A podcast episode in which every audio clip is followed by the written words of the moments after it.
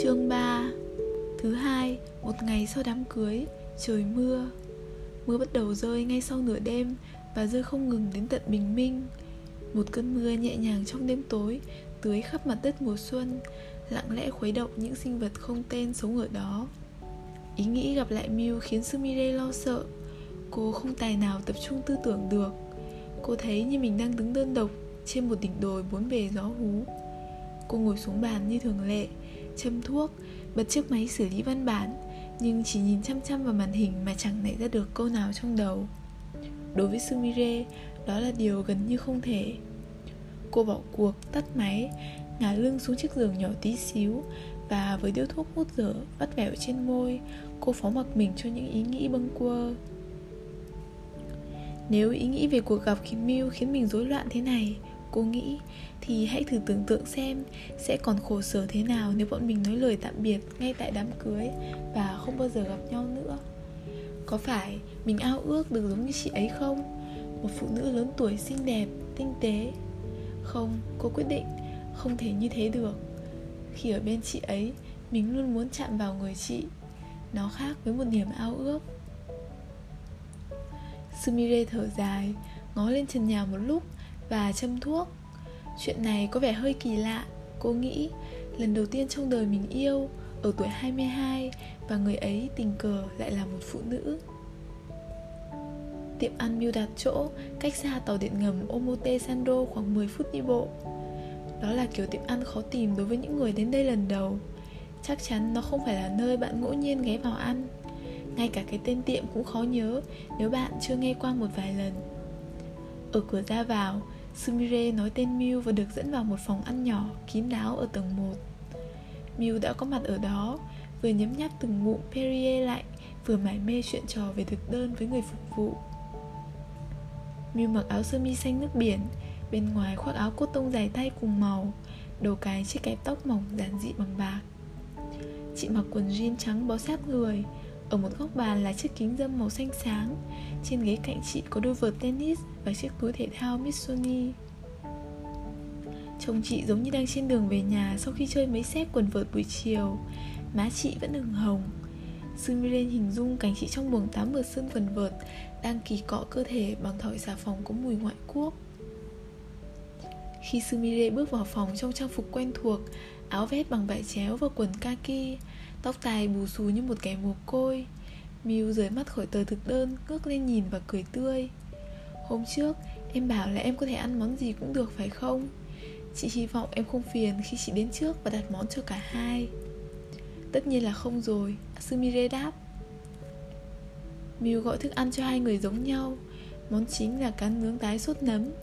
Từng lát cá được nướng đến mức hoàn hảo, Chín vàng theo một kiểu cách rất nghệ thuật Mà bạn biết là vừa đúng mức. Món mì ngô rán và đĩa salad rau diếp tươi ngon lành, Làm cho bữa ăn thêm trọn vẹn.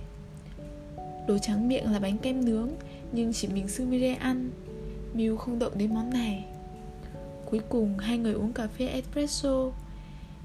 Sumire quan sát thấy Miu ăn uống rất cẩn thận. Cổ chị thanh mảnh như một thân cây, Cơ thể không thừa chút mỡ nào. Chị không có vẻ phải ăn kiêng, Nhưng dường như chị rất nghiêm khắc về chuyện ăn uống.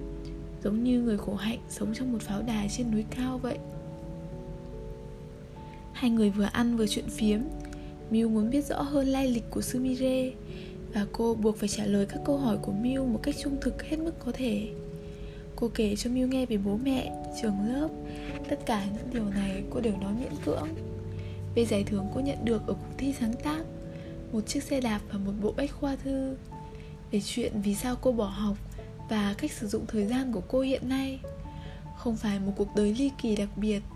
Mặc dù vậy, Miu vẫn say sưa lắng nghe, Như thể đang nghe kể về những phong tục hấp dẫn Của một miền đất xa xăm. Sumire muốn biết nhiều hơn về Miu, Nhưng chị ngần ngại không muốn nói về bản thân. Chẳng có gì to tát cả, Chị mỉm cười trì hoãn. Chị muốn nghe về em hơn. Cho đến tận cuối bữa ăn Sumire vẫn chưa biết được gì nhiều. Điều duy nhất cô khám phá ra là thế này. Bố Miu đã tặng rất nhiều tiền cho một thị trấn nhỏ phía Bắc Triều Tiên nơi ông sinh ra Và cho xây một vài chung cư dành cho người dân thành phố. Đáp lại, họ đã dựng một bức tượng ông bằng đồng đặt ở quảng trường thành phố. Đó là một thành phố nhỏ nằm sâu trong núi. Miu kể Mùa đông rất khắc nghiệt Chỉ cần nhìn chỗ đó thôi cũng khiến em dùng mình rồi. Núi thì lởm chởm, đỏ quạch Dày đặc cây cối cong queo, nghiêng ngả. Hồi còn nhỏ, chị đã có lần được bố đưa tới đó. Khi họ khánh thành bức tượng Tất cả bà con họ hàng đều đến Kêu la và ôm chị. Chị không hiểu nổi một lời nào họ nói. Chị nhớ mình sợ lắm. Với chị, đó là một thành phố nước ngoài Mà trước đó chị chưa từng thấy. Bức tượng thế nào hả chị? Sumire hỏi. Cô chưa từng quen biết một ai được tặng tượng cả. Một bức tượng bình thường thôi. Loại tượng em sẽ tìm được ở khắp mọi nơi, Nhưng chuyện bố mình trở thành tượng thật kỳ lạ. Hãy thử tưởng tượng xem nếu họ dựng tượng bố em ở quảng trường trước cửa nhà ga Chigasaki, Em sẽ cảm thấy nó khá kỳ quặc, phải không? Trên thực tế, bố chị hơi lùn, Nhưng bức tượng lại làm cho ông cao vống lên. Khi đó chị mới 5 tuổi, Nhưng chị đã choáng váng khi thấy có những điều Không phải bao giờ cũng đúng như đời thật. Nếu họ muốn dựng tượng bố mình Sumire trầm ngâm Thì bức tượng đó thật không may mắn Khi phải nhận nhiệm vụ không mấy dễ chịu này Vì ngoài bộ đời bố cô hơi quá đẹp trai. Chị muốn quay lại câu chuyện vào giờ hôm qua Miu lên tiếng khi hai người uống sang cốc espresso thứ hai. Vậy đấy, em có muốn làm việc cho chị không? Sumire thèm hút thuốc đến chết đi được Nhưng chẳng chiếc chẳng có chiếc gạt tàn nào cả. Cô đánh nhấp một ngụm nước đá Perrier. Cô trả lời thẳng thắn Ồ, vậy chính xác thì nó là loại công việc gì? Như em đã nói hôm qua Trừ về việc lao động chân tay đơn giản Thì em chưa bao giờ có cái mà chị gọi là một công việc đích thực.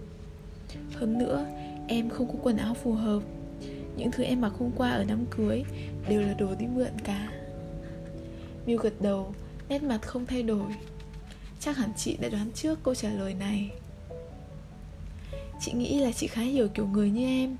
Miu nói, Và công việc chị dự tính không hề khó đối với em.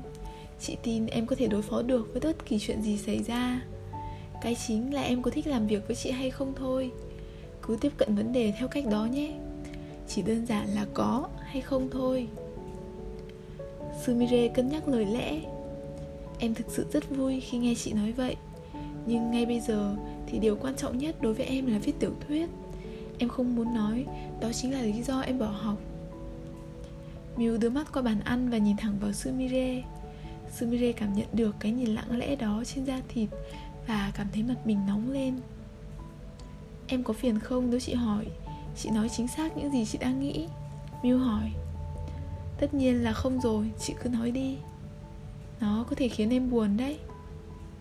Để chứng tỏ mình có thể xử lý được vấn đề đó Sumire mím môi nhìn thẳng vào mắt Miu. Ở chặng đời này của em Chị không nghĩ em có thể viết được bất cứ thứ gì có giá trị. Dù em có dành bao nhiêu thời gian để hoàn thành tiểu thuyết của mình đi nữa Miu nói, nhẹ nhàng nhưng dứt khoát. Em có tài, chị tin một ngày nào đó em sẽ là một nhà văn xuất sắc. Chị không chỉ nói thế thôi đâu Chị thực sự tin vào điều đó. Em có năng khiếu Nhưng giờ chưa phải lúc cái sức mạnh em cần để mở cánh cửa đó Hoàn toàn chưa có. Em có bao giờ cảm thấy như vậy không? Thời gian và kinh nghiệm Sumire nói gọn lại. Miu mỉm cười. Dù sao đi nữa Đến làm việc cho chị đi. Đấy là lựa chọn tốt nhất đối với em. Khi nào em cảm thấy đã đến lúc Thì đừng ngần ngại vứt hết mọi thứ đi Và viết những cuốn tiểu, cuốn tiểu thuyết em đang hằng ấp ủ. Em chỉ cần nhiều thời gian hơn người bình thường Để vươn tới giai đoạn đó. Thậm chí ngay cả khi em đến tuổi 28 Mà vẫn chưa có bước ngoặt nào trên đường đời. Rồi bố mẹ em thôi chu cấp và em rời khỏi nhà không một xu dính túi. Ờ, thế thì đã sao nào? Có thể em sẽ bị đói chút ít đấy Nhưng đó có thể là kinh nghiệm tốt cho một nhà văn. Sumire há miệng định đáp lại Nhưng không thốt ra được lời nào. Cô chỉ gật đầu. Miu vươn tay phải ra đến giữa bàn. Tự chị xem tay em nào. Chị nói. Sumire chìa tay phải ra Và Miu nắm lấy như thể bọc lấy nó. Lòng bàn tay cô ấm và mềm. Em không có gì phải lo lắng nhiều gì cả. Đừng tỏ vẻ dầu dĩ thế. Chúng ta sẽ hòa hợp nhau thôi. Sumire nuốt nước bọt, Nhưng bằng cách nào đó đã thư giãn được trở lại. Trước cái nhìn của Miu chiếu thẳng vào mình như vậy, Cô thấy mình như đang dần tan ra, Giống như cúng nước đá để dưới ánh mặt trời. Cô thật sự có thể hoàn toàn biến mất. Bắt đầu từ tuần tới Chị muốn em đến văn phòng chị 3 ngày một tuần Thứ hai, thứ tư và thứ sáu. Em có thể đến lúc 10 giờ sáng Và về lúc 4 giờ chiều. Như thế sẽ tránh được giờ cao điểm.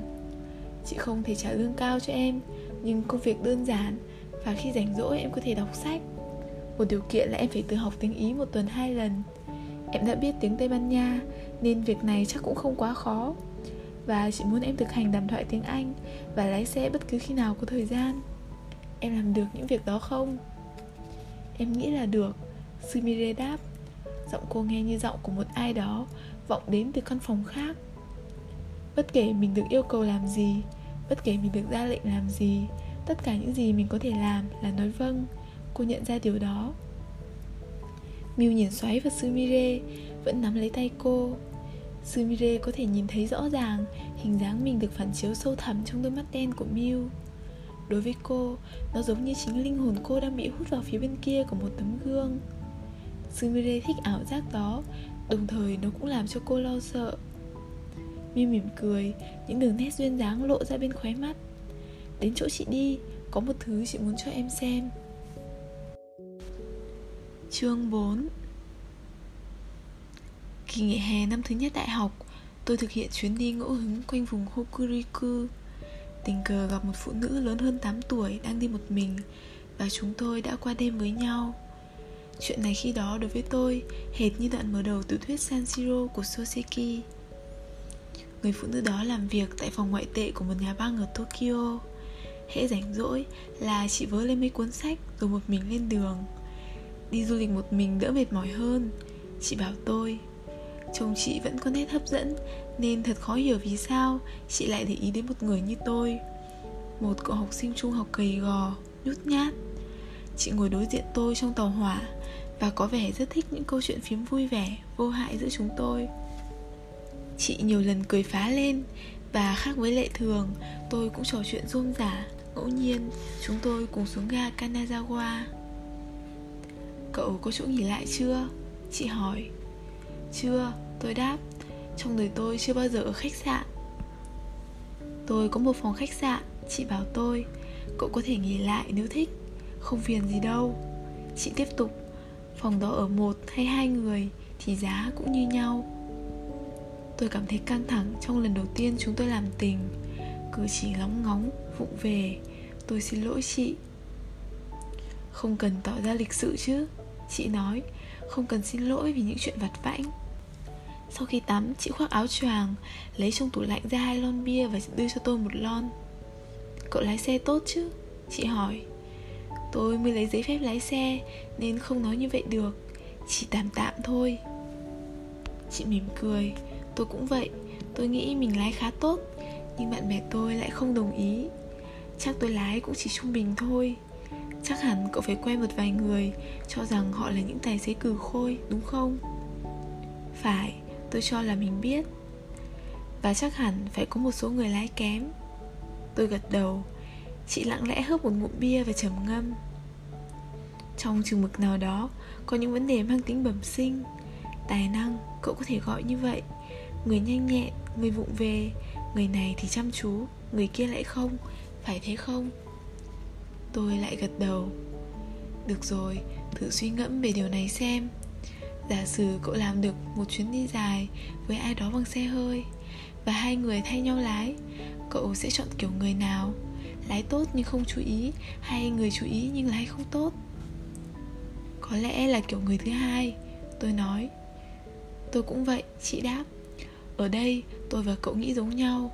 Tốt hay tồi Nhanh nhẹn hay vụng về những cái đó chẳng có gì quan trọng hết. Cái chính là phải chú ý phải điềm tĩnh cảnh giác với mọi thứ xung quanh. Cảnh giác ư? Tôi hỏi. Chị chỉ mỉm cười không nói gì hết. Một lúc sau chúng tôi làm tình lần thứ hai. Lần này dịu dàng và hòa hợp hơn. Phải cảnh giác tôi nghĩ mình đang bắt đầu hiểu ra. Lần đầu tiên tôi đã thấy một phụ nữ hành xử ra sao trong cơn khoái cảm chăn gối. Sáng hôm sau, chúng tôi cùng nhau ăn sáng rồi chia tay. Chị đi đường chị, tôi đi đường tôi. Khi chia tay, chị bảo tôi là hai tháng nữa Chị sẽ cưới một anh chàng cùng chỗ làm. Anh ấy là một chàng trai rất tử tế. Chị nói vui vẻ Bọn tôi đã hẹn hò 5 năm rồi Và cuối cùng cũng sắp hợp thức hóa mối quan hệ này. Nghĩa là có lẽ tôi sẽ không còn chuyến đi một mình nào nữa. Vậy đấy. Tôi vẫn còn trẻ Cảm thấy tin chắc rằng Những chuyện phiêu lưu loại này sẽ còn nhiều dịp xảy đến trong đời. Về sau tôi mới biết mình đã nhầm đến thế nào? Tôi đã kể chuyện này cho Sumire nghe lâu rồi. Chẳng hiểu lý do nào đã khiến tôi kể lại. Có lẽ đấy là trong một trong những cuộc trò chuyện của chúng tôi về ham muốn tình dục. Thực chất, chuyện cậu kể cho tớ nghe là gì vậy? Sumire hỏi tôi. Là phải cảnh giác. Vậy thôi, tôi đáp. Đừng định kiến, hãy lắng nghe những gì đang xảy ra. Hãy mở rộng con mắt, tấm lòng và đầu óc của cậu. Hừm, Sumire đáp Cô Nhi đang nghiền ngẫm kinh nghiệm tình dục tầm thường đó của tôi. Có lẽ băn khoăn không biết đưa nó vào tiểu thuyết được hay không. Dù sao đi nữa, chắc chắn cậu có rất nhiều kinh nghiệm, đúng không? Tôi không nói là nhiều, tôi nhẹ nhàng bác lại. Mọi việc chỉ là tình cờ. Cô khẽ cắn móng tay, tư lự. Nhưng cũng phải như thế nào Thì cậu mới tập trung chú ý được chứ? Tình huống nguy kịch xảy ra Cậu bảo được rồi Tôi sẽ cảnh giác và lắng nghe cẩn thận Nhưng cậu chẳng thể giải quyết nổi ổn thỏa những việc đó Bằng việc cắn móng tay, đúng không? Cậu có thể nói cụ thể hơn không? Cho tớ một thí dụ Được thôi, trước hết là cậu phải thư giãn Bằng cách giả sử như là đếm số Gì nữa? Nghĩ về một quả dưa chuột trong tủ lạnh Vào một buổi chiều hè Chỉ là thí dụ thôi nghe Gượm đã Cô nói với một đoạn rừng đầy ẩn ý có phải ý cậu là khi cậu làm tình với một cô gái, Cậu tưởng tượng ra những quả dưa chuột Để trong tủ lạnh vào buổi chiều hè phải không? Không phải lúc nào cũng thế, Tôi nói. Nhưng thỉnh thoảng, Có thể. Sumire nhăn mặt, Lắc đầu vài cái. Cậu khó hiểu hơn vẻ bề ngoài đấy. Ai mà chẳng có điều gì đó kỳ lạ về mình, Tôi đáp. Trong nhà hàng, Khi Miu cầm tay và nhìn sâu vào mắt tớ Tớ đã nghĩ về những quả dưa chuột. Sumire bảo tôi Yên nào, lắng nghe nào Tớ đã tự nhủ vậy. Những quả dưa chuột. Cậu không nhớ cậu đã nói gì với tớ à? Về những quả dưa chuột trong tủ lạnh vào buổi chiều hè ấy. Ồ đúng rồi Tớ nhớ chứ. Tôi hồi tưởng nó có giúp ích được gì không? Chút chút Cô nói. Thật vui khi được nghe điều này Tôi nói. Sumire kéo câu chuyện về lại mạch. Căn hộ của Miu chỉ cách nhà hàng một đoạn ngắn, Có thể đi bộ được. Nó không lớn lắm, Nhưng trông rất đáng yêu. Hàng hiên tràn ngập ánh nắng, Cây trồng trong nhà, Bộ sofa bọc da của Ý Dàn loa Bose, Có máy in và một chiếc Jaguar đậu trong nhà xe. Chị ấy sống ở đó một mình, còn cả hai vợ chồng chị ấy thì có một căn nhà ở đâu đó tại Setagaya. Cứ cuối tuần chị ấy mới về đấy. Phần lớn thời gian chị ấy sống ở căn hộ tại Aoyama. Cậu có nghĩ chị ấy cho tớ xem cái gì nào? Đôi dép da rắn ưa thích của Mark Bolan được cất trong hộp kính chứ gì? Tôi nói liều. Một trong những di sản vô giá Mà nếu không có thì chẳng có gì để mà kể về lịch sử rock and roll. Bút tích của ông ta trên khung cửa, Không thiếu một thang âm đơn nào. Các fan cứ gọi là mê mẩn. Sumire tư tự thở dài. Nếu người ta phát minh ra chiếc xe hơi Chạy bằng những câu đùa cợt ngốc nghếch Thì cậu có thể đi xa được đấy. Thì cứ cho đấy là đầu óc cùn mòn. Tôi nói nhún nhường. Thôi dẹp chuyện đùa lại. Tớ muốn cậu suy nghĩ nghiêm túc về chuyện này đấy. Cậu nghĩ chị ấy cho tớ xem cái gì? Nếu cậu nói đúng Thì tớ sẽ trả tiền bữa ăn này. Tôi hắng giọng. Chị ấy cho cậu xem bộ quần áo lộng lẫy Mà hiện giờ cậu đang diện Và bảo cậu mặc nó đi làm. Cậu thắng rồi, cô nói. Chị ấy có một người bạn giàu có Mặc quần áo cùng cỡ với tớ. Đời thật lạ lùng phải không? Có những người dư thừa quần áo đến mức Không còn chỗ nào mà để. Lại có những người như tớ, Đến một đôi tất cũng chẳng có mà đi. Nhưng dù sao đi nữa, Tớ cũng chẳng bận tâm. Chị ấy đến nhà bạn và mang về cả một đống quần áo thừa. Nếu nhìn kỹ thì thấy cũng hơi lỗi mốt rồi, Nhưng phần lớn mọi người sẽ chẳng để ý gì đâu. Dù có nhìn gần đến thế nào chăng nữa, Tôi vẫn không nhận ra, Tôi bảo cô. Sumire mỉm cười thỏa mãn. Những bộ quần áo đó vừa với tớ như in Đầm này, áo choàng này, váy này Tất tật. Eo hơi rộng một chút Nhưng khi thắt dây lưng vào thì đố ai mà nhận ra sự khác nhau được. Cỡ giày của tớ may sao Lại gần bằng cỡ của Miu Nên chị ấy đã cho tớ mấy đôi chị ấy không dùng nữa. Đế cao, đế thấp, đế mùa hè Tất cả đều mang nhãn hiệu Ý.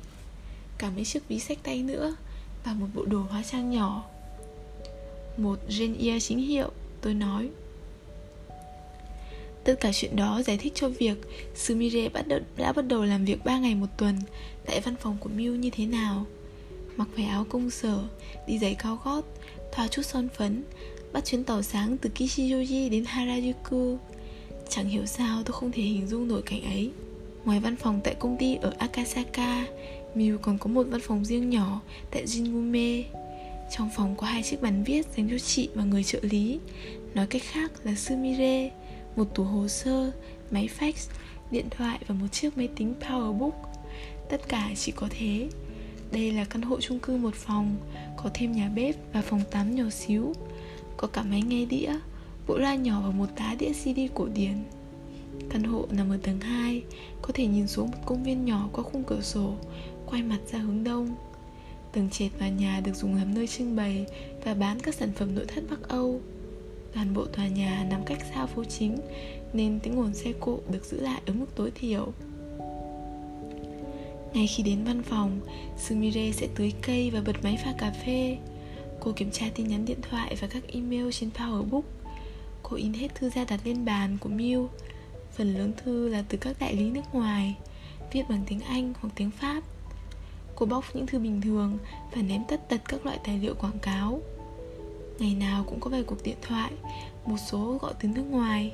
Sumire ghi lại họ tên, số điện thoại và tin nhắn của người gọi rồi chuyển chúng vào điện thoại di động cho Miu.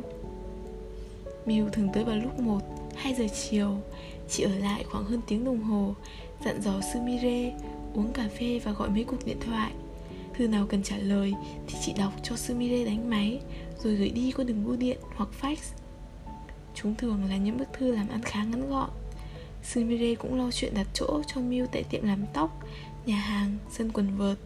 Khi người việc Miu và Sumire chuyện phía một lúc Sau đó thì Miu đi.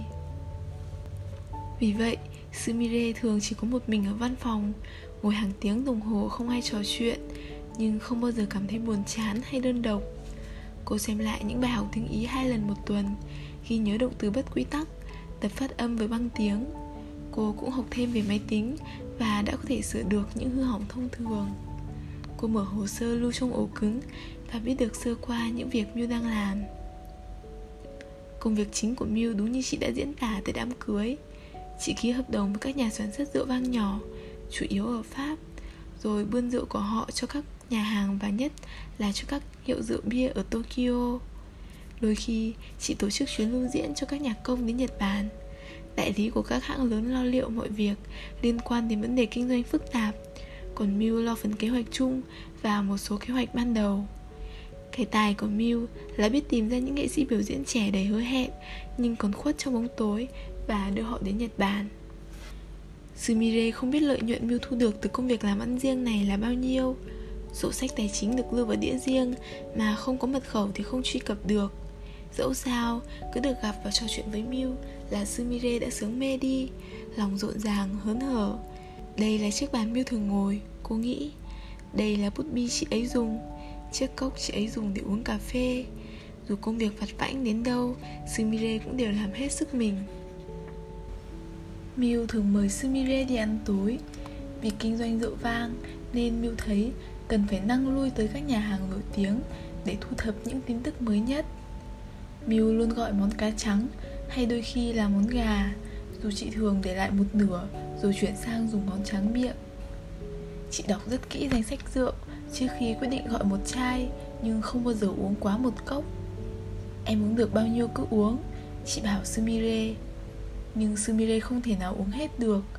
Vậy là bao giờ hai người cũng để lại thừa nửa chai rượu đắt tiền, Nhưng mưu không bận tâm. Thật hoang phí khi gọi cả một chai rượu cho hai chị em. Một lần Sumire nói với Miu Chị em mình chỉ uống được nửa chai là cùng. Đừng lo, Miu cười Chúng ta để lại càng nhiều Thì nhân viên nhà hàng càng có cơ hội nếm nó. Từ đầu rượu, đầu bếp Cho đến người bồi bàn chuyên rót nước cho khách. Nhờ đó, nhiều người sẽ biết được mùi vị rượu ngon. Đây là lý do vì sao để thừa rượu đắt tiền không bao giờ là hoang phí cả. Mew xem xét màu sắc của chai Medoc 1986 Rồi như thế đang thưởng thức một bài văn tuyệt vời. Cẩn thận nếm thử vị của nó. Việc gì cũng vậy thôi, Em phải học bằng kinh nghiệm của mình, Phải tự trả học phí cho mình. Sách vở không giúp được gì cho em đâu. Theo Mew ra hiệu Sumire nâng cốc rượu lên, Chăm chú nhấp một ngụm, Ngậm trong miệng rồi mới nuốt. Một dư vị dễ chịu động lại, Nhưng vài giây sau nó tan biến giống như giọt sương buổi sáng trên chiếc lá mùa hè. Đấy là để khai vị cho món ăn sắp tới. Lần nào ăn uống và trò chuyện cùng Miu, Sumire cũng học thêm được điều mới mẻ. Sumire cảm thấy choáng váng Trước vô số những điều cô còn phải học. Chị biết đấy, Em chưa bao giờ nghĩ rằng Mình muốn trở thành một người nào đó khác. Một lần, Sumire thổ lộ, Có lẽ bị thôi thúc bởi lượng rượu cô uống nhiều hơn thường lệ. Nhưng đôi khi em nghĩ Mình mà giống chị thì cũng hay. Miu nín thở trong một thoáng, Rồi chị cầm cốc rượu lên uống một ngụm. Thoáng chốc, Mắt chị nhuốm màu rượu đỏ sẫm, Khuôn mặt không còn chút vẻ lanh lợi như thường ngày. Chị chắc em không biết điều này. Chị nói nhẹ nhàng, Đặt lại cốc rượu xuống bàn. Cái người bây giờ ngồi đây Không phải con người thật của chị. 14 năm trước, Chị đã chỉ trở thành một nửa con người thật của mình. Chị ước gì mình có thể được gặp em Khi chị còn là con người thật của mình. Điều đó sẽ thật tuyệt vời. Nhưng bây giờ, Ý nghĩ tới việc đó Thì cũng chẳng còn nghĩa lý gì cả. Simile sửng sốt, Không thốt được lời nào. Và bỏ lỡ cơ hội hỏi những điều quá hiển nhiên. Chuyện gì đã xảy đến với Miu 14 năm trước? Vì sao chị lại trở thành một nửa con người thật của mình?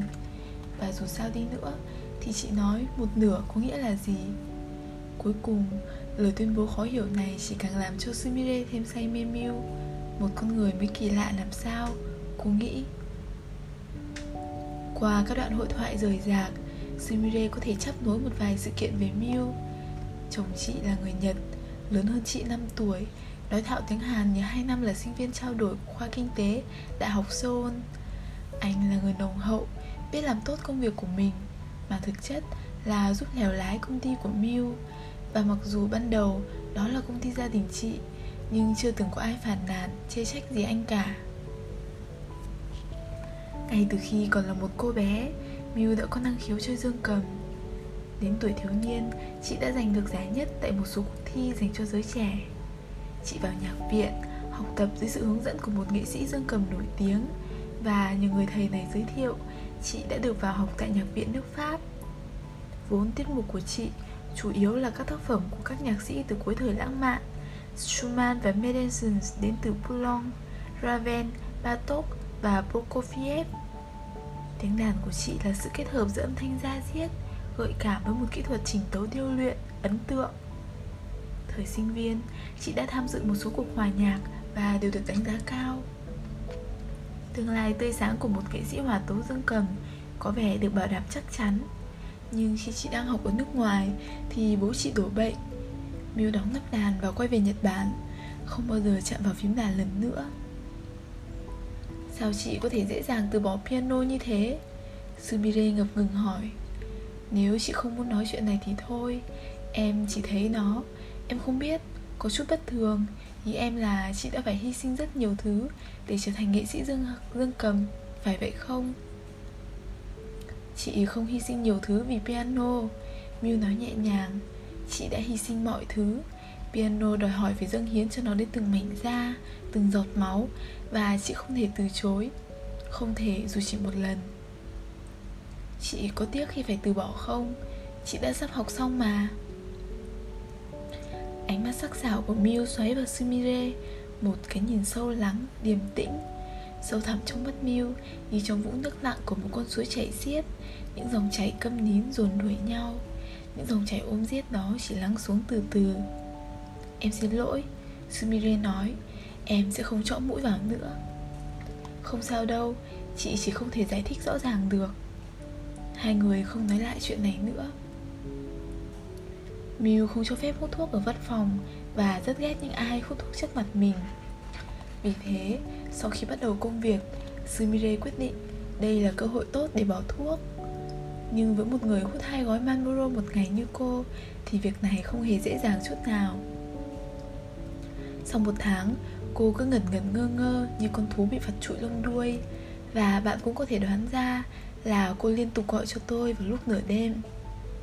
Tớ không nghĩ đến điều gì khác ngoài thuốc lá Tớ rất khó ngủ Và hễ chớp mắt thì lại gặp ác mộng Tớ bị táo bón. Tớ không thể đọc, Không thể viết được một dòng nào. Ai bỏ thuốc cũng thế cả mà. Ít nhất là lúc bắt đầu, tôi nói. Chừng nào nó còn là chuyện của người khác, Thì cậu thấy thật dễ đánh giá, đúng không? Cô ngắt lời. Cả đời cậu có bao giờ đụng đến điếu thuốc lá nào đâu. Này, Nếu cậu không thể đưa ra ý kiến về người khác, thì thế gian sẽ biến thành một chốn rất kinh hoàng, không phải thế à? Nếu cậu không nghĩ thế, thì chỉ cần nhìn xem joseph stalin đã làm gì đi. Đầu dây bên kia, sumire im lặng hồi lâu. Sự im lặng nặng nề như những hồn ma trên mặt trận phía đông. Này, tôi hỏi. Cuối cùng cô lên tiếng. Nói thật ra, tớ không nghĩ, vì bỏ thuốc mà tớ không viết được. Nó có thể là một lý do, nhưng không phải tất cả. Tớ muốn nói, Bỏ thuốc chỉ là sự biện hộ. Cậu biết đấy Tôi bỏ thuốc nên tôi không biết được. Tôi không thể làm được gì về việc đó cả. Đó là cách giải thích vì sao cậu lại rối loạn đến thế. Có lẽ vậy, Sumire đáp lại, Đột nhiên tỏ ra nhu mì. Không chỉ vì chuyện tôi không biết được, Điều thực sự làm tớ rối loạn Là tớ không còn tin vào việc viết lách nữa. Tớ đọc lại những gì đã viết gần đây Và thấy thật chán ngắt. Tớ còn nghĩ gì được nữa nhỉ? Y như nhìn một căn phòng tất bẩn vứt bừa bãi trên sàn. Tôi cảm thấy khủng khiếp Khi nhận ra mình đã hoang phí biết bao thời gian và sức lực. Khi chuyện này xảy ra, Cậu gọi điện cho ai đó vào lúc 3 giờ sáng và đánh thức người đó dậy.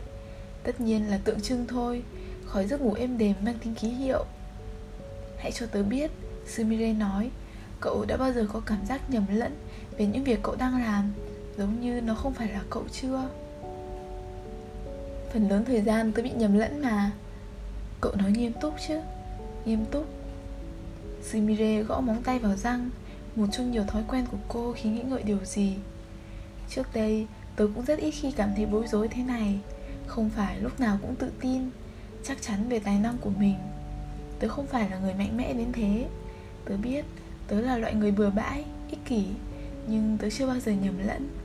Tớ có thể phạm sai lầm trên đường đi nhưng lúc nào cũng cảm thấy mình đang đi đúng đường. Cậu thật may mắn, tôi đáp, giống như vừa cấy xong thì được đợt mưa dài. Có lẽ cậu nói đúng, nhưng về vấn đề này thì mọi chuyện chẳng đi đến đâu cả. Phải, chúng chẳng đi đến đâu cả. Đôi khi tớ có cảm giác sợ hãi, giống như mọi việc tớ làm cho đến nay đều sai lầm hết. Tớ mơ những giấc mơ như thực đó, rồi bất ngờ thức dậy giữa đêm và mất một lúc Tớ không thể xác định được đâu là thực, đâu là mơ. Cái kiểu cảm giác đó Cậu hiểu tớ đang nghĩ gì chứ? Tớ cho là vậy, tôi đáp. Nhiều ngày qua, tớ luôn bị dằn vặt bởi ý nghĩ Rằng có lẽ những ngày viết tiểu thuyết của tớ đã qua rồi. Thế giới này đầy dẫy những cô gái ngây thơ, ngu ngốc Và tớ cũng là một trong số đó. Tự mình chạy theo những giấc mơ không bao giờ thành hiện thực. Tớ nên đóng nắp đàn piano và rời khỏi sân khấu trước khi quá muộn. Đóng nắp đàn piano, một ẩn dụ. Tôi chuyển ống nghe từ tay trái sang tay phải. Tôi cảm thấy chắc chắn một điều, có thể cậu không chắc, nhưng tớ thì có. Một ngày nào đó, cậu sẽ trở thành nhà văn vĩ đại. Tớ đã đọc được những gì cậu viết và tớ tin như thế. Cậu thực sự nghĩ như vậy? Từ tận đáy lòng tớ, tôi nói. Tớ không nói dối cậu về những việc như thế này. Trong những trang cậu đã viết, Có nhiều đoạn đặc biệt rất hay. Ví dụ như cậu đang viết về bờ biển tháng 5 nhé. Cậu có thể nghe được tiếng gió thổi, người thấy mùi không khí mặn mặn. Cậu có thể cảm thấy ánh nắng ấm áp trên cánh tay. Nếu cậu viết về căn phòng nhỏ, Tràn ngập khói thuốc lá, Cậu có thể cá là người đọc Sẽ bắt đầu cảm thấy như không thở nổi Và mất cay xè. Văn như thế phần lớn, Nhà văn không viết được trong tác phẩm của cậu có một dòng sức mạnh tự nhiên sinh động, tràn đầy sức sống. Ngay bây giờ, chúng chưa kết nối được với nhau để làm nên một tác phẩm hoàn chỉnh. Nhưng điều đó không có nghĩa là đã đến lúc đóng nắp đàn lại. Sumire im lặng khoảng 10, 15 giây. Cậu không nói như vậy Chỉ để an ủi động viên tới đấy chứ? Không, tớ không có ý vậy. Đó là một sự thực không thể phủ nhận Đơn giản và rõ ràng.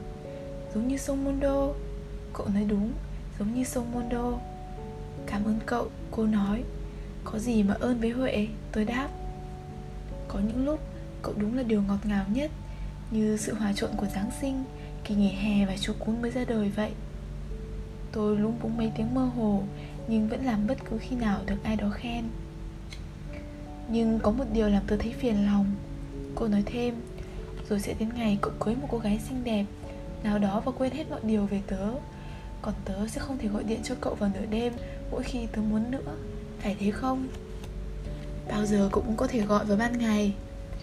Ban ngày thì không ổn Cậu chẳng hiểu gì cả, đúng không? Cả cậu cũng không hiểu, tôi phản đối. Hầu hết mọi người làm việc khi mặt trời lên Và đêm xuống thì tắt đèn đi ngủ. Tôi nói như đang đọc thuộc lòng những vần thơ đồng quê cho mình nghe giữa cánh đồng ngô. Hôm trước tớ đọc một bài báo. Cô nói hoàn toàn không để ý lời của tôi. Bài báo viết là những người đồng tính nữ sinh ra đã như vậy rồi. Ở tay trong của họ có một cái xương nhỏ, Khác hẳn với các phụ nữ khác, Và chính nó dẫn đến toàn bộ sự khác biệt. Cái xương nhỏ nào đó có cái tên rất rắc rối. Như vậy, đồng tính nữ không phải do mắc phải, mà là do di truyền. Một bác sĩ mỹ phát hiện ra điều này. Tớ không biết vì sao, ông ta nghiên cứu vấn đề này nhưng từ khi đọc bài báo đó, thì tớ không sao gạt khỏi đầu ý nghĩ rằng cái xương nhỏ vô tích sự đó đang ở trong tay tớ. Tự hỏi cái xương nhỏ bé đó của tớ có hình dáng như thế nào. Tôi chẳng biết nói sao, một sự im lặng buông xuống đột ngột như thìa dầu tươi bất ngờ được chút vào chảo rán to. Vậy cậu tin chắc cậu cảm thấy có ham muốn tình dục với Miu chứ? Tôi hỏi. Chắc chắn 100% sự đáp. Khi tớ ở bên cạnh chị ấy cái xương đó bắt đầu rung lên trong tai tớ giống như gió thổi qua vào sò mong manh. Tớ muốn chị ôm lấy tớ để mọi việc cứ thế diễn ra. Nếu đấy không phải là ham muốn tình dục thì chắc thứ chảy trong huyết quản của tớ chỉ là nước cà chua thôi. Hừm, tôi nói Tôi còn có thể nói gì nữa đây? Điều đó giải thích mọi chuyện. Vì sao tớ không muốn quan hệ tình dục với bất kỳ người đàn ông nào? Vì sao tớ không cảm thấy gì hết? Vì sao tớ luôn nghĩ mình khác với mọi người? Có phiền không nếu tôi nói ý kiến tầm thường của mình? Cứ nói đi. Bất kỳ lời giải thích hay lập luận logic nào, lý giải mọi chuyện Một cách dễ dàng như thế Đều gái bẫy bên trong. Tôi đang nói từ kinh nghiệm ấy. Có người đã nói rằng nếu một điều gì đó mà chỉ dùng một cuốn sách cũng có thể giải thích được, thì điều đó không đáng để giải thích. Tớ muốn nói là đừng có lao vào bất kỳ kết luận nào hết. Tớ sẽ nhớ điều đó, sumire nói và cuộc điện thoại ngừng, có phần đột ngột. Tôi hình dung cảnh cô treo ông nói lên, bước ra khỏi bút điện thoại. Đồng hồ của tôi chỉ 3 giờ 30 tôi vào bếp, uống một cốc nước, quay lại giường và nhắm mắt. Nhưng giấc ngủ không đến, Tôi kéo rèm cửa. Trên bầu trời, mặt trăng đang lơ lửng như một đứa bé mồ côi nhợt nhạt, Láo lỉnh. Tôi biết mình sẽ không ngủ lại được. Tôi pha một bình cà phê mới, Kéo lại gần cửa sổ. Rồi ngồi xuống, nhấm nháp format và bánh quy giòn. Tôi ngồi, đọc sách, Đợi trời sáng. Chương 5 Đã đến lúc nói đôi lời về tôi. Cố nhiên, đây là câu chuyện về Sumire không phải về tôi. Tuy nhiên, chuyện này được kể qua con mắt của tôi. Câu chuyện sumire là ai và cô làm gì, nên tôi cũng phải giải thích một chút về người kể chuyện. Nói cách khác là về tôi. Tôi thấy thật khó nói về chính mình. Tôi luôn vấp phải câu hỏi ngược đời muôn thuở. Tôi là ai? Chắc chắn không ai biết về mọi chuyện của tôi rõ như tôi. Nhưng khi tôi nói về mình, thì tất cả những yếu tố khác, các giá trị, các tiêu chuẩn, các giới hạn của chính tôi trong vai trò người quan sát đã khiến tôi, người kể chuyện, phải chọn lọc và lựa ra những chi tiết về tôi, người được kể. Tôi luôn bị xáo trộn bởi ý nghĩ mình sẽ không vẽ được bức tranh thật khách quan về mình. Những việc kiểu này dường như không phải mối bận tâm đối với đa số mọi người. Hễ có dịp là họ lại thẳng thắn đến ngạc nhiên khi tự nói về mình. Tôi trung thực, cởi mở đến kỳ lạ, họ sẽ nói như vậy. Hoặc, tôi là người dễ tự ái và không thuộc mẫu người dễ dàng hòa hợp với người khác. Hoặc, tôi rất giỏi cảm nhận cảm xúc thực sự của người khác nhưng tôi chưa lần nào gặp được người nói rằng họ dễ dàng bị tổn thương hay làm tổn thương người khác mà chẳng có cơn cớ rõ ràng gì. Những người tự cho là trung thực và cởi mở, không hề nhận thức được mình đang làm gì, vô tình viện một cái cớ tự tạo nào đó để đạt được điều mình muốn. Còn những người giỏi cảm nhận cảm xúc thực sự của người khác thì bị lừa phỉnh bởi những lời tân bốc rõ rành rành.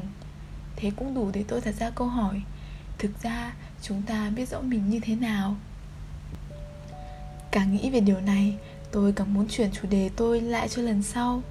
Điều tôi muốn biết nhất bây giờ là hiện thực khách quan của những cái ở ngoài bản thân tôi. Thế giới bên ngoài quan trọng đối với tôi như thế nào? Tôi duy trì cảm giác cân bằng nhờ việc cảm thấy hài lòng với nó như thế nào?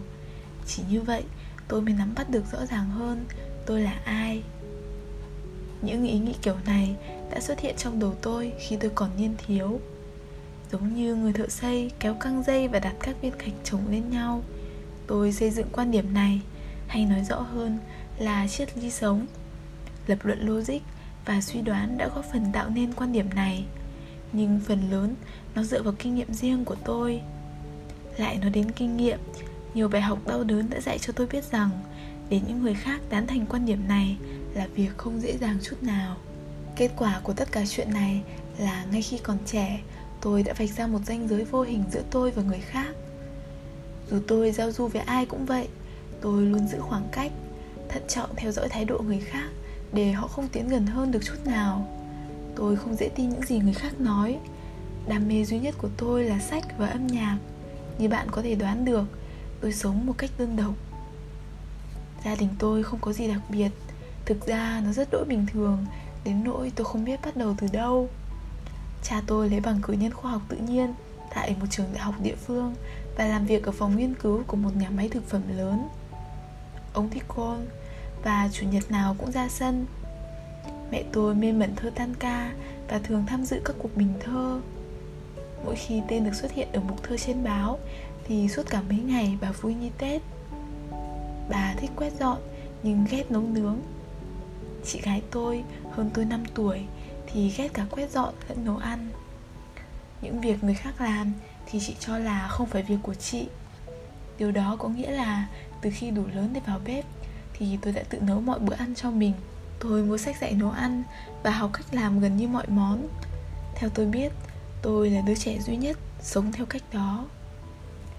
Tôi sinh ra ở suginami, nhưng từ nhỏ, gia đình tôi đã chuyển đến từ sudanuma thuộc quận chiba và tôi lớn lên tại đó. Quanh nhà tôi đầy các gia đình viên chức như nhà tôi. Chị tôi luôn đứng đầu lớp. Chị không thể chấp nhận việc mình không phải người ưu tú nhất và không để ý đến bất cứ thứ gì ngoài phạm vi yêu thích của mình. Chị chưa bao giờ, thậm chí chưa lần nào dắt chó đi dạo. Chị tốt nghiệp khoa luật đại học tokyo và năm sau vượt qua kỳ thi vào luật sư đoàn đặc biệt gian nan. Chồng chị là một cố vấn quản trị dám nghĩ, dám làm. Họ mua một căn hộ 4 phòng trong tòa nhà sang trọng, gần công viên yoyogi. Tuy nhiên, ở bên trong, tòa nhà đó như một cái chuồng lợn. Tôi thì ngược lại với chị, chẳng mấy quan tâm đến chuyện học hành hay điểm số. Không muốn làm giàu lòng bố mẹ, nên tôi làm một cách đối phó những việc như đến trường, hoàn thành ở mức tối thiểu việc nghiên cứu và làm bài tập về nhà. Thời gian còn lại, tôi đi đá bóng hoặc về nhà nằm khảnh trên giường đọc tiểu thuyết, hết cuốn này đến cuốn khác.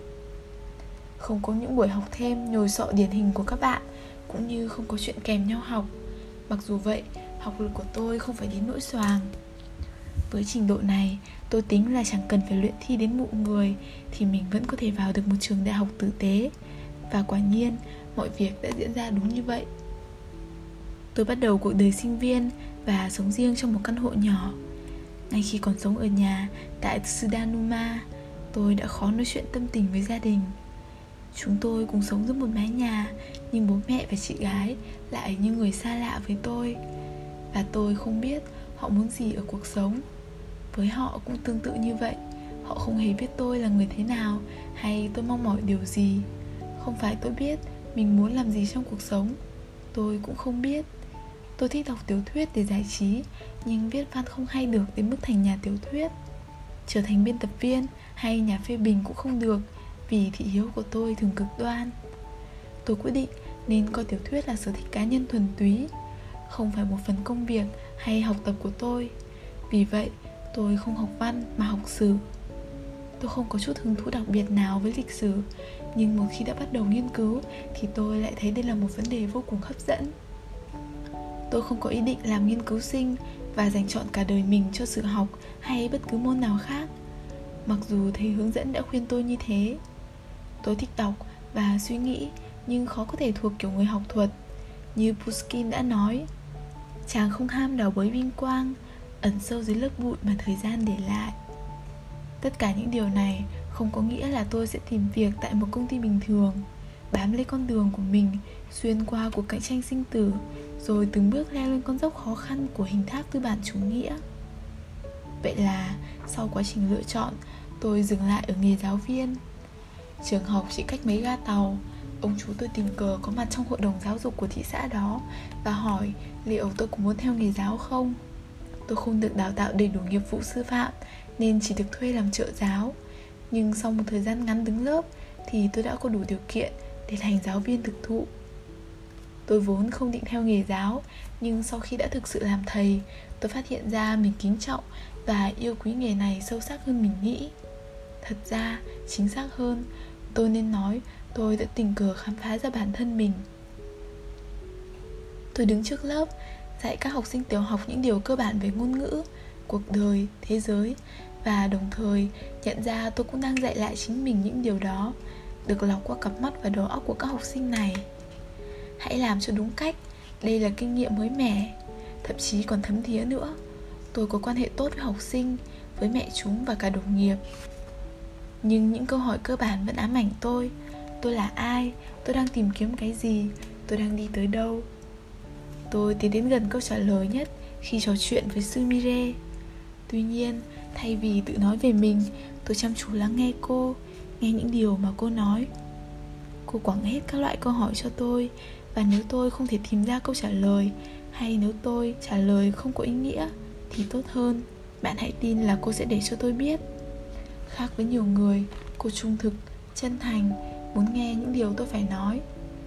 Tôi gắng hết sức trả lời cô Và các cuộc trò chuyện của chúng tôi Đã giúp tôi cởi mở bản thân mình hơn trước cô Đồng thời cũng là với chính tôi. Chúng tôi thường trò chuyện hàng giờ Chẳng bao giờ chúng tôi thấy chán Chẳng bao giờ hết đề tài Tiểu thuyết, thế giới, phong cảnh, ngôn ngữ. Chúng tôi trò chuyện cởi mở Và thân tình hơn bất kỳ cặp tình nhân nào. Tôi đã hình dung sẽ tuyệt vời biết bao Nếu chúng tôi quả thật có thể là người yêu của nhau. Tôi những muốn được cảm thấy làn da ấm áp của cô trên da thịt mình. Tôi hình dung hai đứa cưới nhau, sống cùng nhau Nhưng tôi phải đối mặt với thực tế rằng Sumire không hề có những cảm xúc lãng mạn như thế với tôi. Nói gì đến hứng thú tình dục. Thỉnh thoảng, cô ở lại căn hộ của tôi Sau khi chúng tôi đã trò chuyện vài tiếng đồng hồ. Nhưng không bao giờ có, Dù chỉ là một chút xíu dấu vết lãng mạn nào.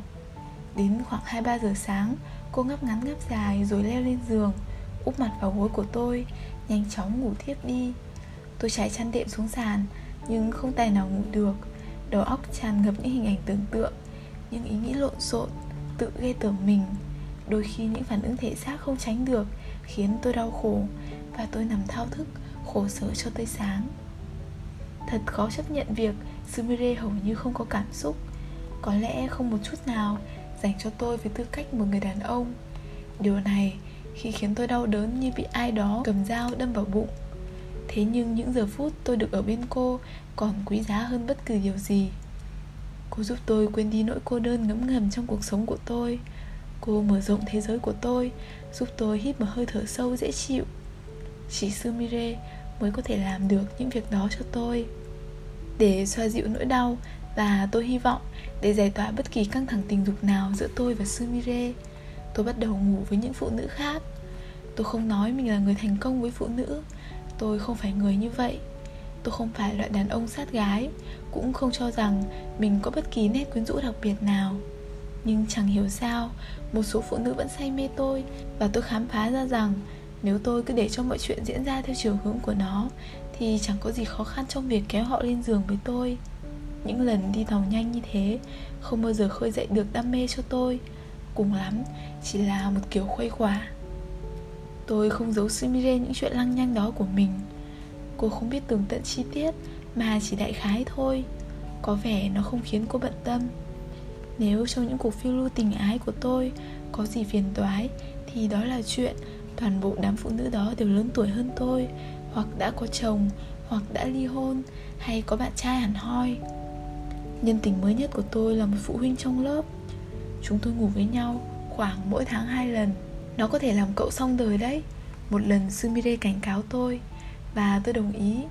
Nhưng về chuyện này thì tôi chẳng thể làm được gì nhiều. Một ngày thứ bảy đầu tháng 7 Lớp tôi tổ chức dã ngoại.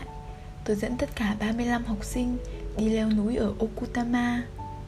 Khi đi thì không khí phấn chấn, vui vẻ. Để rồi lại rơi vào tình trạng hoàn toàn hỗn loạn.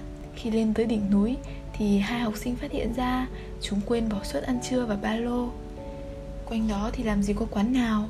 Vậy là tôi đành chia cho chúng món norimaki được nhà trường cấp cho tôi. Thành thử tôi chẳng còn gì để ăn có một em mời tôi ít sô cô la nhưng cả ngày tôi chỉ có bằng đấy.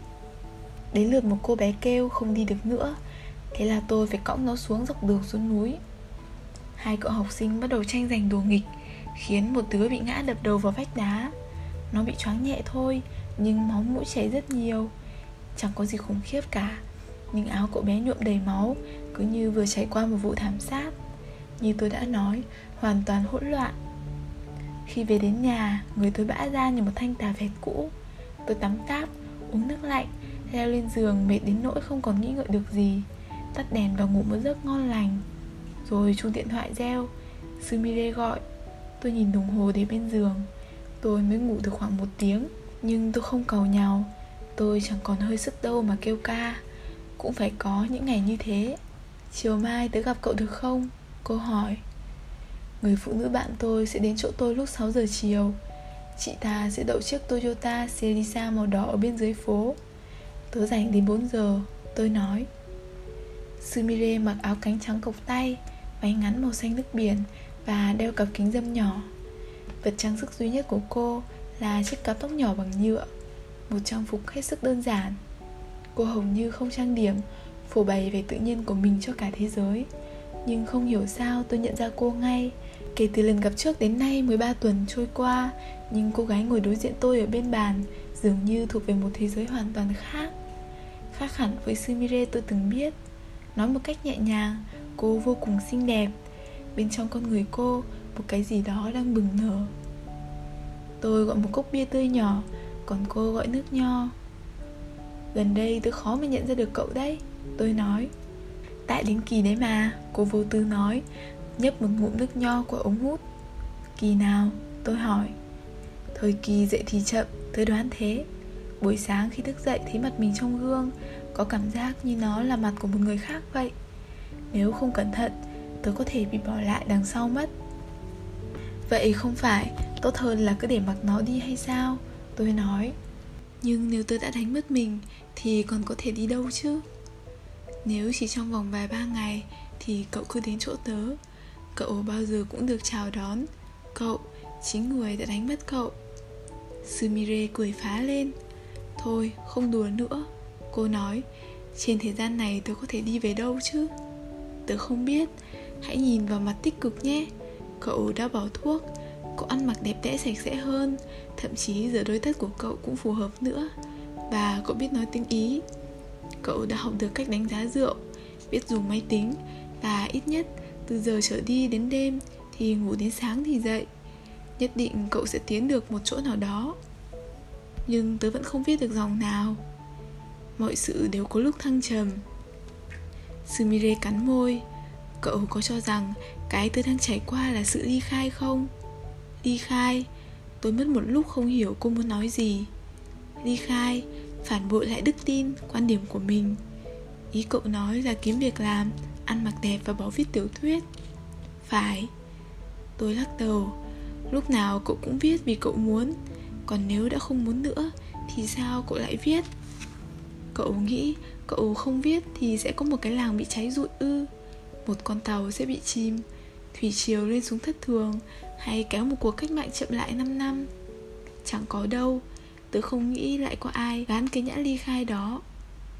Vậy tớ nên gọi nó thế nào? Tôi lại lắc đầu. Cái từ ly khai lạc hậu lắm rồi. Không ai còn dùng nó nữa. May ra đến cái công xã còn lại nào đó Thì vẫn có người dùng từ đó.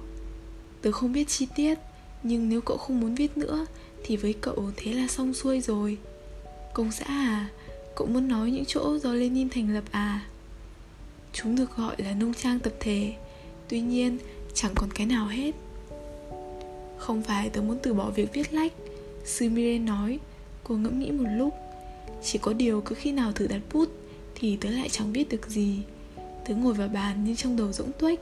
Không ý tưởng, không ngôn từ, không cảnh trí Không có gì. Cách đây chưa lâu Tớ còn cả triệu điều để viết. Chuyện gì đã xảy ra với tớ kia chứ? Cậu đang hỏi tớ à? Sumire gật đầu. Tôi nhấp một ngụm bia lạnh Và tập trung các suy nghĩ của mình. Tớ nghĩ ngay bây giờ Có lẽ cậu đang tự đặt mình trong một cốt truyện hư cấu mới.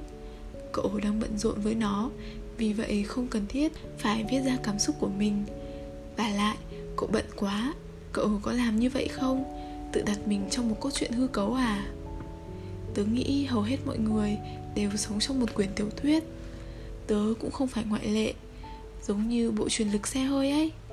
Giữa cậu và thực tế cuộc sống nghiệt ngã Cũng có bộ truyền lực như vậy. Cậu nhận lực thô từ bên ngoài Và dùng hộp số để điều chỉnh nó, Sao cho mọi thứ được đồng bộ. Đấy là cách cậu giữ cho cơ thể yếu ớt của mình không bị ảnh hưởng. Cậu hiểu tớ nói chứ? Sumire khẽ gật đầu. Và tớ vẫn chưa hoàn toàn thích nghi với cốt truyện ấy. Có phải cậu muốn nói thế không? Ngay bây giờ, Vấn đề lớn nhất là cậu không biết mình đang viết loại tiểu thuyết nào. Cậu không biết cốt truyện, Văn phong cũng chưa hình thành. Điều duy nhất cậu biết là tên nhân vật chính. Tuy nhiên, cuốn tiểu thuyết mới này đang tái hư cấu con người cậu. Hãy cho nó thời gian Rồi nó sẽ mang cậu đi theo dưới đôi cánh của nó Và cậu có thể thấy rõ một thế giới mới. Nhưng cậu vẫn chưa đạt được điều đó Cậu vẫn đang ở vị thế bấp bênh.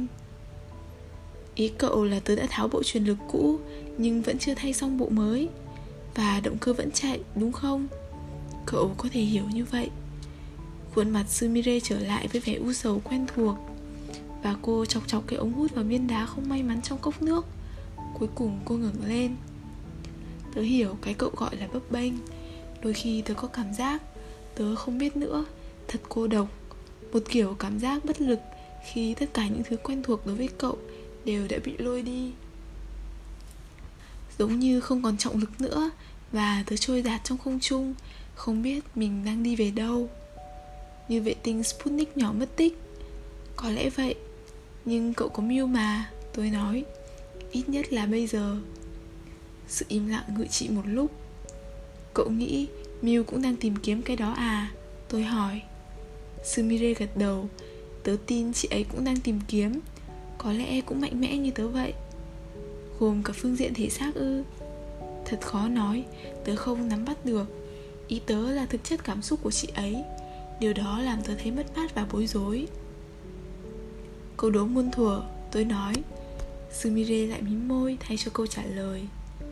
Nhưng về phần cậu, tôi nói, cậu đã sẵn sàng đi rồi đấy. Sumire gật đầu dứt khoát, cô không thể nghiêm túc hơn. Tôi ngả người ra khế, vòng tay ra sau đầu. Sau tất cả chuyện này, đừng trở nên căm ghét nó, được chứ? Sumire hỏi giọng cô nghe như lời thoại trong bộ phim đen trắng cũ của jean-luc godard, trượt ra ngoài ý thức của tôi. Sau tất cả chuyện này, tớ sẽ không trở nên ghét cậu. Lần gặp gỡ tiếp theo của tôi và sumire diễn ra hai tuần sau đó, vào ngày chủ nhật, khi tôi giúp cô chuyển nhà.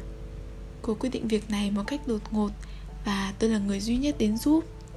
Ngoài sách thì cô chẳng có mấy đồ đạc và toàn bộ công việc dọn dẹp đã xong xuôi, trước cả chúng khi chúng tôi kịp nhận ra.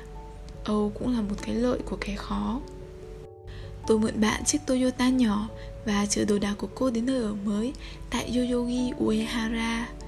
Căn hộ nhìn có vẻ không mới hay sang trọng, nhưng so với ngôi nhà gỗ của lỗ của cô ở Kishijoji, Một nơi đáng đưa vào danh sách di tích lịch sử, Thì đúng là một trời một vực.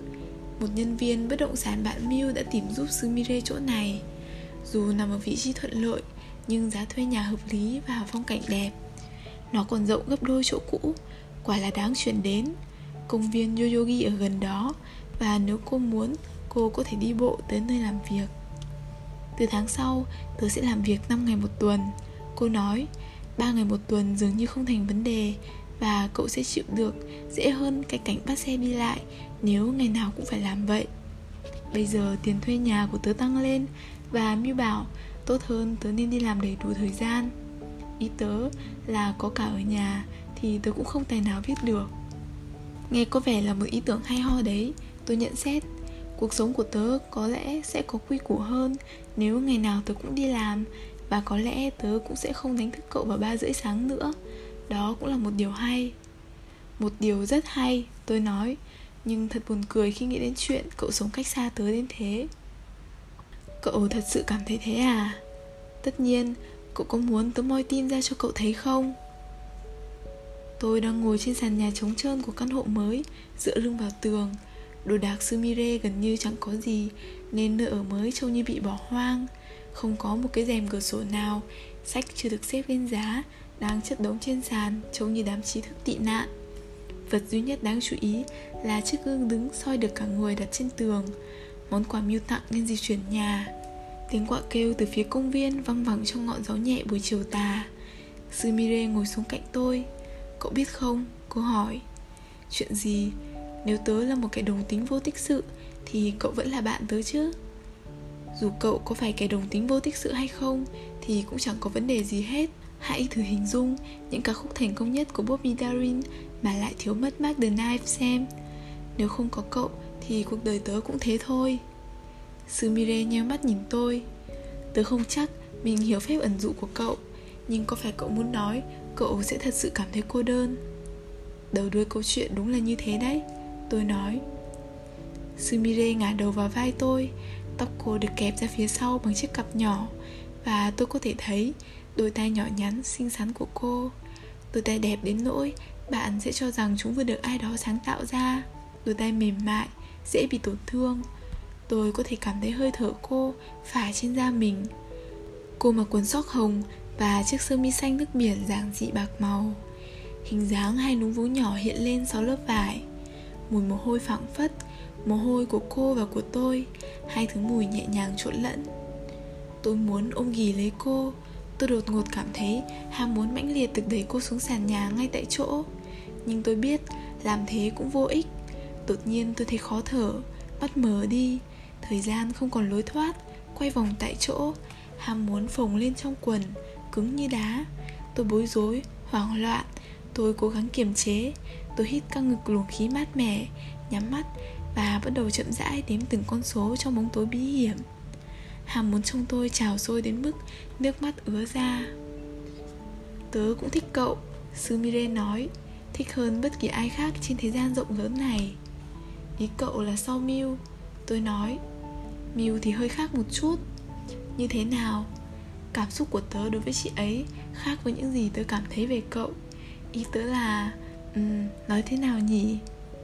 Những người thích kẻ khác giới bọn tớ có một thuật ngữ dành cho nó. Tôi nói Bọn tớ sẽ nói Cậu đang ở trạng thái hứng tình. Sumire bật cười Ngoài ý muốn trở thành nhà tiểu thuyết Tớ chưa bao giờ muốn thành bất kỳ cái gì nhiều đến thế. Tớ luôn bằng lòng với những gì mình có. Nhưng bây giờ, ngay lúc này Tớ muốn Miu Rất, rất nhiều. Tớ muốn có chị ấy Biến chị ấy thành của tớ. Tớ phải làm thế. Tớ không có lựa chọn nào khác. Không hề.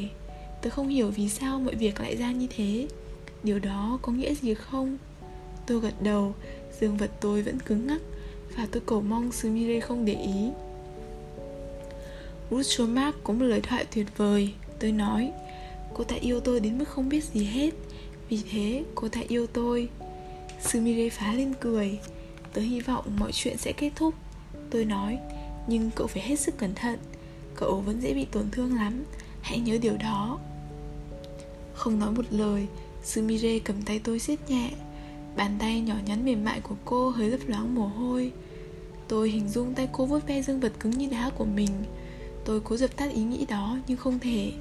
Như Sumire đã nói, Không có lựa chọn nào khác. Tôi hình dung mình đang cởi chiếc áo phông, Quần sóc, Rồi quần lót của cô. Cảm thấy núm vũ căng cứng của cô ở dưới lưỡi mình, Đang dang rộng chân cô ra, Đi vào chốn ẩm ướt ấy, Chậm rãi, Đi vào bóng tối sâu kín bên trong.